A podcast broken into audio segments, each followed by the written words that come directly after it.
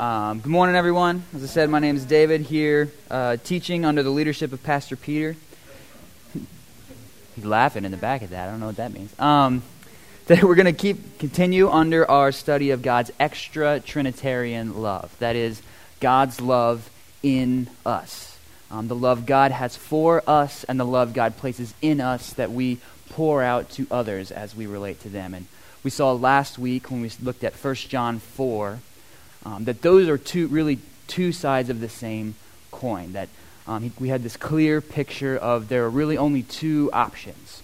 That those who know God and are loved by God will necessarily become loving, just like the God who is love. And that those who don't love show they don't know God. Um, that there's really only these two options as we go to relate to others. And that was the picture of love we saw in John. This morning, we're going to look at the picture of love we get from Paul, looking at 1 Corinthians 13, the famous love chapter. Um, and yes, I am aware that Lakeview has been going through 1 Corinthians 13 for the past three years. So, um, but we believe the Word of God is inexhaustible. And so hopefully I have some new thoughts this morning that, that will sound different than the um, excellent messages we've heard on 1 Corinthians from the pulpit Sunday morning. Um, just as an introduction, who has heard 1 Corinthians 13 used at a wedding? Been to a wedding where they read 1 Corinthians 13. Who had 1 Corinthians 13 read at your own wedding? Anybody remember? I couldn't tell you. I don't have. I think my mind was pretty overwhelmed that day. I have no memory of what was said at my wedding at all. I don't know what Matt was talking about. Just didn't. I didn't record. Um, what, what do you think of when you think of 1 Corinthians 13 in the context of a wedding? Right? Do, do you begin to think of a, a husband learning to um, push down pride and arrogance, not to be rude as he relates to his bride, or a bride learning to be patient as she um, bears with and loves her husband? Right? When, when you think of 1 Corinthians 13, is what comes to mind love within human relationships, a human picture of love. Right? In some ways, that would fit the context of what 1 Corinthians 13 is talking about. Right? If, you if you read the whole chapter in context, you find Paul is correcting some problems in the human relationships at the church in Corinth. Right? There's, it's clear that there's been some sort of overemphasis uh, and misuse of spiritual gifts, that the people in the church in Corinth are using the gifts of God in a manner that is inconsistent with the character of God, and so there's dysfunction in these human relationships that Paul is writing to correct.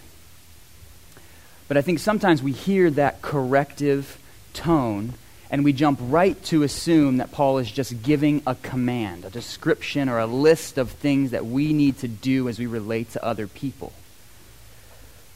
But did you, did you notice, if you read 1 Corinthians 13, Paul doesn't actually tell them to do anything in the whole chapter. There's not one command in 1 Corinthians 13. It's not until you get to 1 Corinthians 14:1 that Paul tells the people reading this to do anything, that they are to pursue love. They're to pursue love in light of everything he's just said. But what did he just say? What was it he doing in 1 Corinthians 13 if he's not giving a command? Well, if you go one verse earlier, you find out 1 Corinthians 12, uh, 20, 31. 1 Corinthians 12, 31, he says he is showing them a still more excellent way. He's giving them a picture of what love looks like. He's showing them a description of love and he wants them to see before they go and do anything.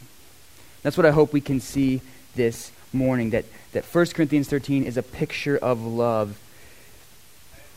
And I, I think that's helpful because, because if I just read 1 Corinthians 13 as a list of things to do, if I kind of read it under the just do it methodology, I just need to be patient, I just need to not be arrogant.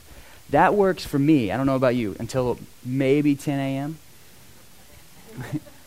Right? Like that's I I just don't have much in me to just do it.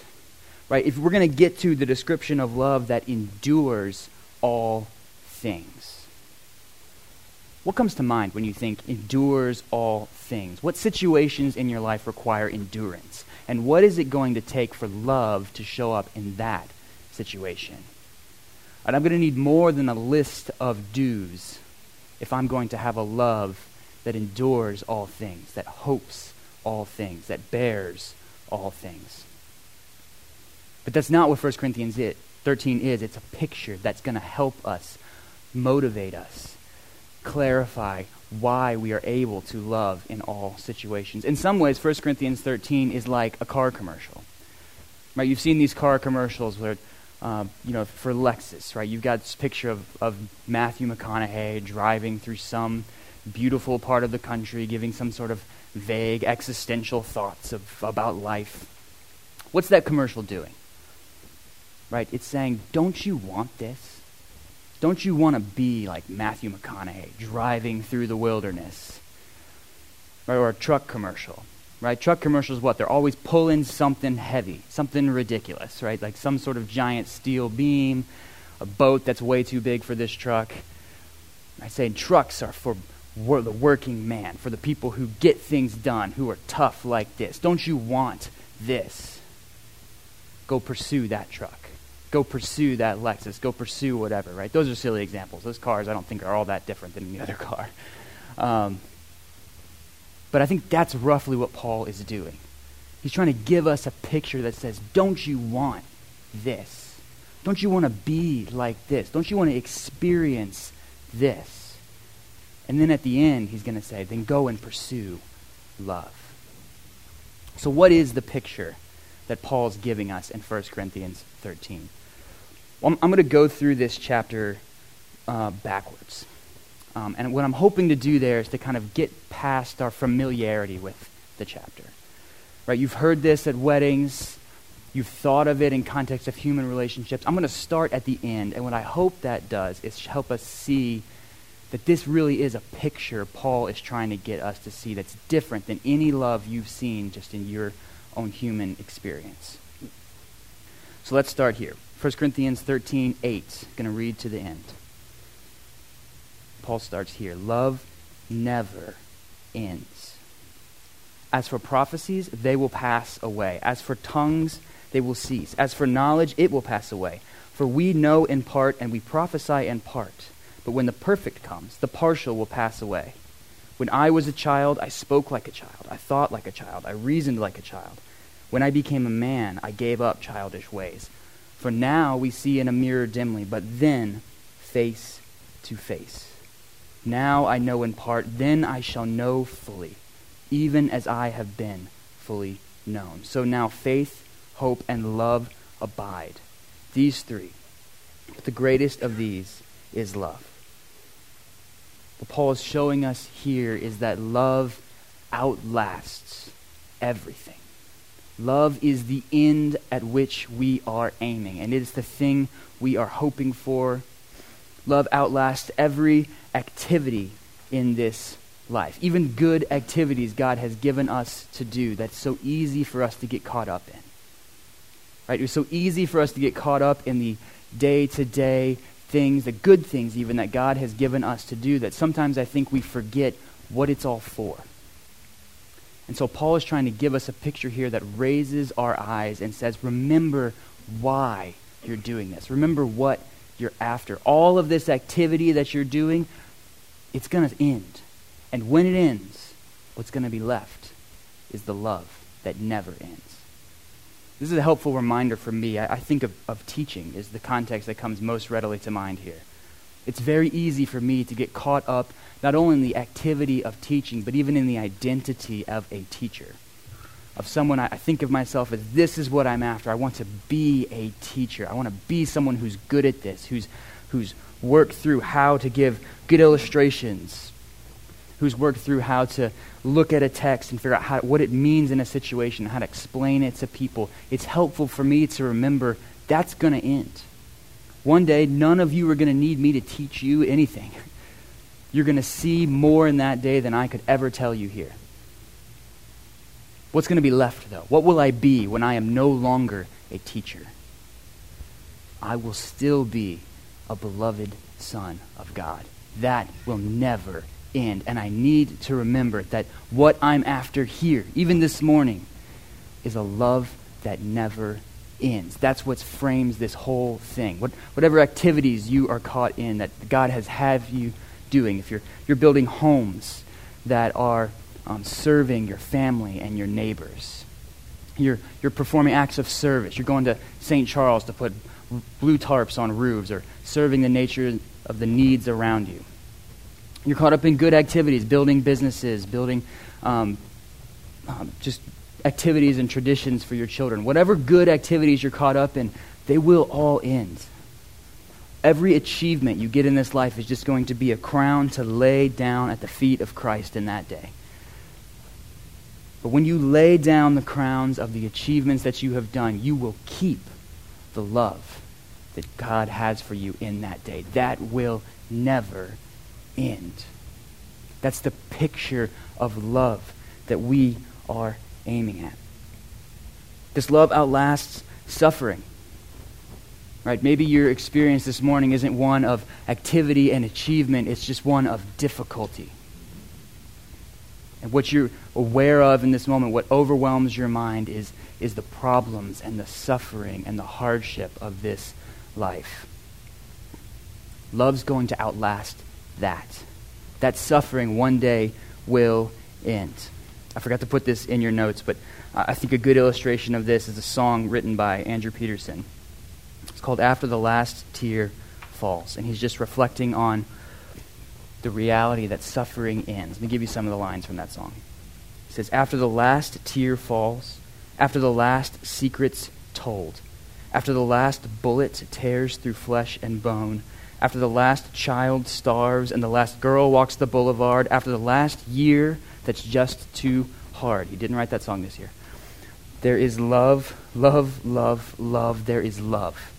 Love, love, love. There is love. I think we need to remember that.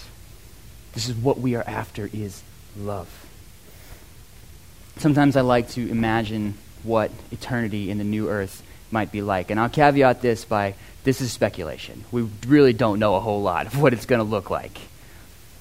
But I, I, like to do that, and, and I'll just add my, for myself at the end. I don't know if it's going to be anything like that, but it'll be at least that good. I think that helps me imagine what we're all aiming at, to lift my eyes from the activities and the difficulties of today and say, it's going to be worth it. It's going to be at least as good as. Let me give you an example. It's going to be at least as good as if this group here, rather than meeting here every Sunday to learn and to um, find more of the story of what God has told us and more of the things that we need to know to live, instead of gathering for teaching, we gathered for um, a perfected worship and prayer night every Sunday. Right, and we came together um, for just an unhurried time of feasting and fellowship. You had all the time in the world to talk with the different people here, to enjoy the things they were talking about. People brought food from recipes that they'd been perfecting over centuries. Now, can you imagine a casserole or a pie dish that, that's been perfected for 500 years? We would all come together for that. We'd have songs in the end. Um, maybe Pharaoh would lead us in the song that he's been writing for the last um, 12 years.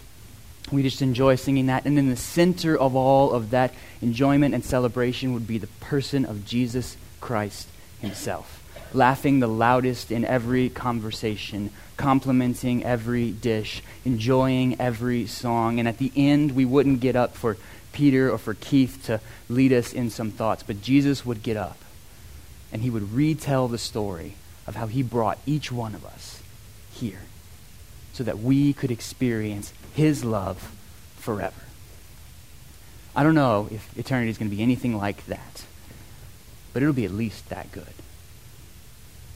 This is what it's all for, and we cannot make too much of this. The love that never ends. This is the more excellent way. This is the greatest thing in all of eternity. This is the aim of everything that we are doing, and we need to remember that picture as we go and live. We need to see that before we go to do anything. And what is that love like? Let me back up one section and let's see. This is a description not of the things that we need to do, but of that love. That love to make us want that. Go back one section. 1 Corinthians 13 4. Love is patient and kind. Love does not envy or boast. It is not arrogant or rude. It does not insist on its own way. It is not irritable or resentful. It does not rejoice at wrongdoing, but rejoices with the truth. Love bears all things, believes all things, hopes all things, endures all things. Do you see that differently? That's a description of the love that never ends. Before it's telling us to do anything. And this is the pattern I want to do for the rest of this week and next week. I want to walk through each of these descriptions. And before we think, what does it look like for us to do that? I want us to think, where have I seen that love? Where have I seen a love that is patient? And only then consider, what does it look like for me to pursue that love? And I hope that, that what that will do is that the next time we read this chapter, it won't feel like a, a burden weighing us down. But it will set our hearts on fire with the goodness of what is offered to us. So, love is patient. Where have we seen a love that is patient? What has that looked like? Well, patience always implies some sort of offense right? When you think of patience, you don't think of newlyweds, usually. Uh, right? Because newlyweds haven't yet figured out that the other person is annoying, right? For they're still in that honeymoon phase. There is no offense, right? They're just enjoying everything that person does. It's about six months, a year later, right? You start to realize you always leave your toothbrush there, don't you? You never wash that dish in the morning. You always, you never, right? That starts to come in later, and then you need patience. Right? Patience always has some sort of offense in view. And when the Bible talks about God's patience towards us, it always has our sin in view. And have you ever wondered um, why God is sometimes seemingly slow to respond to problems in the world. Right? Or just as you read through the Old Testament, you watch God deal with these knuckleheads. And it just seems like, oh, are you seeing this? Are you just going to let this go on? Right? Abraham lies about his wife being his sister because he's afraid of what's going to happen, doesn't believe God's going to protect him. Not once, but twice. The first time, it's like, okay, yeah, you know, I guess you're learning. The second time, Again? What are you doing? Right? You see the Israelites come out of the land of Egypt and just whine and complain the whole way to the promised land. Are you seeing this, God? Why are you letting this go on? The, the kings of Israel start off pretty bad and get worse. Right? There's one brief moment where you think it might work out, and then that king messes up too. Why does God just let all of this go on? Why don't we just end all of this nonsense? It's because love is patient. Peter, the Apostle Peter, reflects on this in 2 Peter 3 9 when he's considering why God seems to be taking so long to return. Right, we thought he was coming back soon. We thought all this was going to be over. Why is he so slow to fulfill that promise? This is what Peter tells us. The Lord is not slow to fulfill his promise, as some count slowness, but is patient toward you, not wishing that any should perish, but that all should reach repentance. Why is God slow to end sin? Because love gives time to reach repentance. Right, we said last week that if love was not driving the story of history, the story of the Bible, would end in Genesis 3. Adam would eat the fruit, that would be it. But God doesn't. He waits. He doesn't immediately kill Adam like you might have thought he was going to, because he's giving the time needed to unfold his plan leading to repentance. I think Peter knew something about the patience of God when he wrote this. Right? This is the man who's always putting his foot in his mouth after he says something brash with the disciples. This is the man who, within 24 hours of standing up and arrogantly declaim, declaring, All of these might fall away, but I never will, denies three times that he even knows his Lord. But then experiences the patience of God in the gentle, dignified restoration that he receives when Jesus comes to him after the resurrection. I think he understands the patient love of God. And I am glad that I have received the patient love of God. That God bears with all of my petulant, fearful prayers. That He is not quick to punish me for walking into what I know will be a foolish, frivolous pattern again.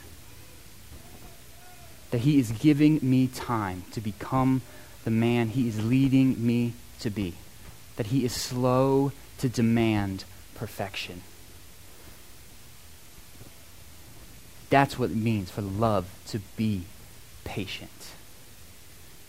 What does it look like, then, for us to pursue love that is patient in our lives? What does it look like for us as we deal with a confusing and conflicted world that demands things be made right now? What does it look like for us to pursue love that is patient? I'm just going to leave that there. What about love that is kind? Love is patient, love is kind. Well, kindness is in some ways just the, a, a different version of patience. Right? If patience is a gentle response to offense, then kindness is sort of the same response without the offense. Right? Kindness, you might say, is a generous movement towards another person's need. One aside on all of these characteristics, these are all characteristics that are specifically describing the extra Trinitarian love of God. Right? Th- these are not descriptions of how God loves within himself. It's only when the love that is within God encounters a fallen humanity that you need to get love that is patient or love that is not arrogant or love that bears all things, right? You don't see the Father needing to be patient with the Son. You don't see the Holy Spirit having to hold it in and not mouth off again in arrogance towards the Father, right? That's, that's not happening. These are all descriptions of how God's love looks when it encounters fallen humanity. If you were going to think there was one exception to that, you might think kindness is the exception. Like, wouldn't you say that the Father is kind to the Son?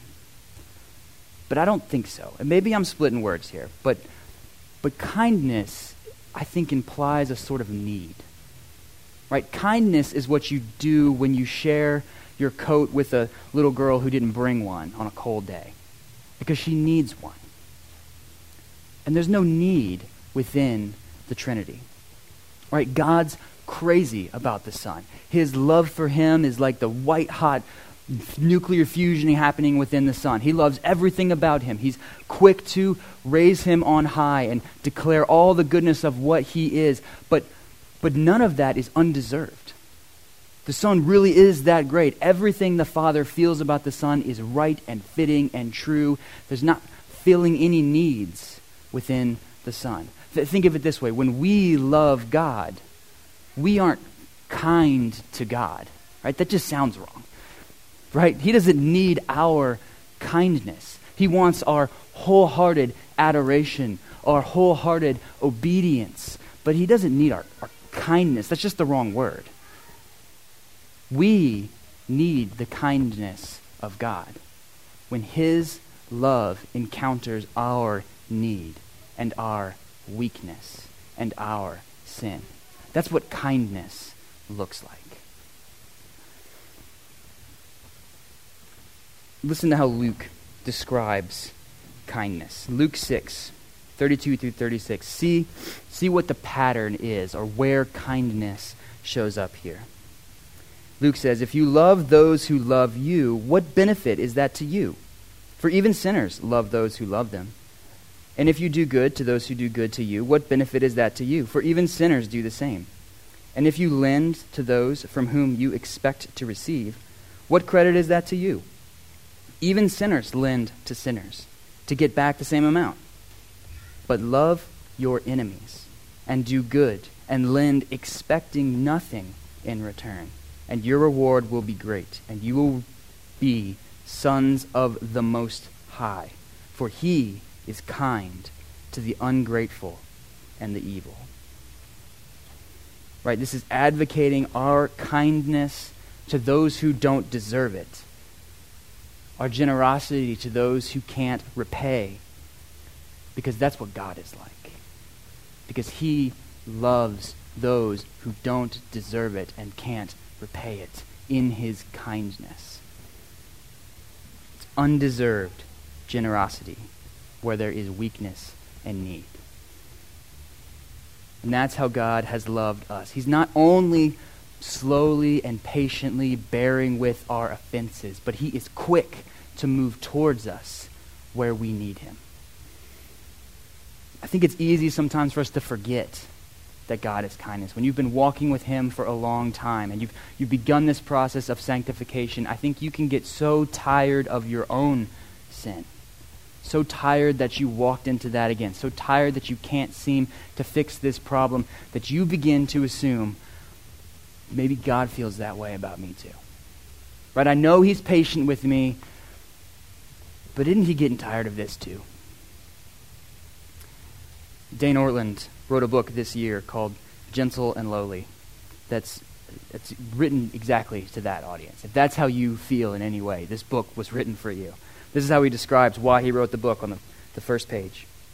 He said, This book is written for that increasing suspicion that God's patient with, patience with us is wearing thin. For those of us who know God loves us, but suspect we have deeply disappointed him. Are you tempted to think that way? Do, do you feel that way anywhere in, in your bones? in your experience of yourself. And to that, Dane Ortlund writes. This, he writes this idea throughout the whole book. This is just a sample of what he says. He says, The sins of those who belong to God open the floodgates of his heart of compassion for us. It is not our loveliness that wins his love, it is our unloveliness. And if that seems wrong to you, as it seemed wrong to me when I first read it, I had to think if that was really right. But he goes through the way Jesus encounters people. Right? Look at how he moved towards sinners.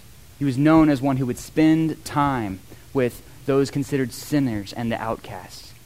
He's always healing people where they have needs. He brings children who can do nothing for him and is telling, tells his disciples you should not send them away. He tells a story that says the kingdom of heaven is like a man who found a sheep that was lost, and it rejoices more over the one sheep that was lost and then found than the 99 sheep who never left. That feels wrong to me too, doesn't it? But this is how we have experienced the love of God, his kindness moving towards where we have need. Our sin evokes his love. He is not tired with us. He has not related to us on an exchange where we can give back what he has given us. Where we have need is where we find his love. That's what brings it forth. What would it look like for us to pursue a love that moves towards need, that doesn't demand repayment, that shows up strongest where there is sin and weakness.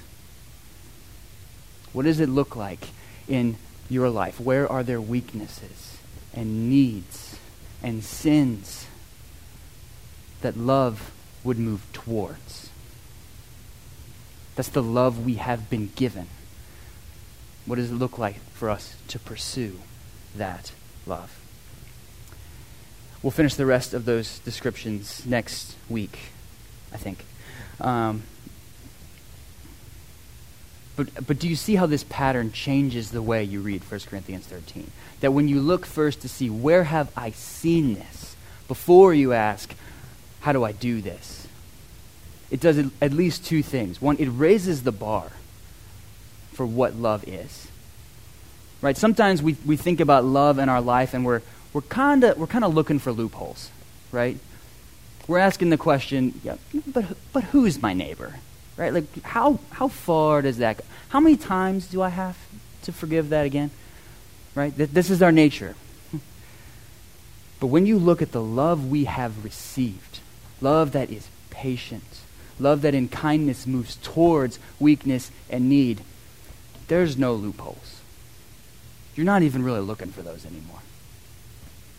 And you're not looking for those anymore because you realize you're not just going to have to muster this love up out of yourself. This is the second thing it does. It helps you see where you get the strength to do this in the first place. I don't need to find this love within myself. I need to see that I've received this love already. And I will continue to receive this love for eternity as I go to pursue it. This love does not come from us, it comes from God's Spirit put in us. Right? These are the fruit of the Spirit. You notice all three of these characteristics are listed in Galatians 5 22 and 23. But the fruit of the Spirit is love, joy, peace, patience, kindness, goodness, faithfulness, gentleness, self control. Right? If the description of love in 1 Corinthians 13 makes you feel inadequate to love that way, you are but the Spirit in you is not. That's where the strength to do this comes from in the first place. These are not just checklists of things we need to do. The fruit of the Spirit, right, is not a checklist of all of these things are things you need to do. This is a picture of what produced within you when you do one thing. You let the Spirit lead you. That's what Paul is talking about in Galatians 5.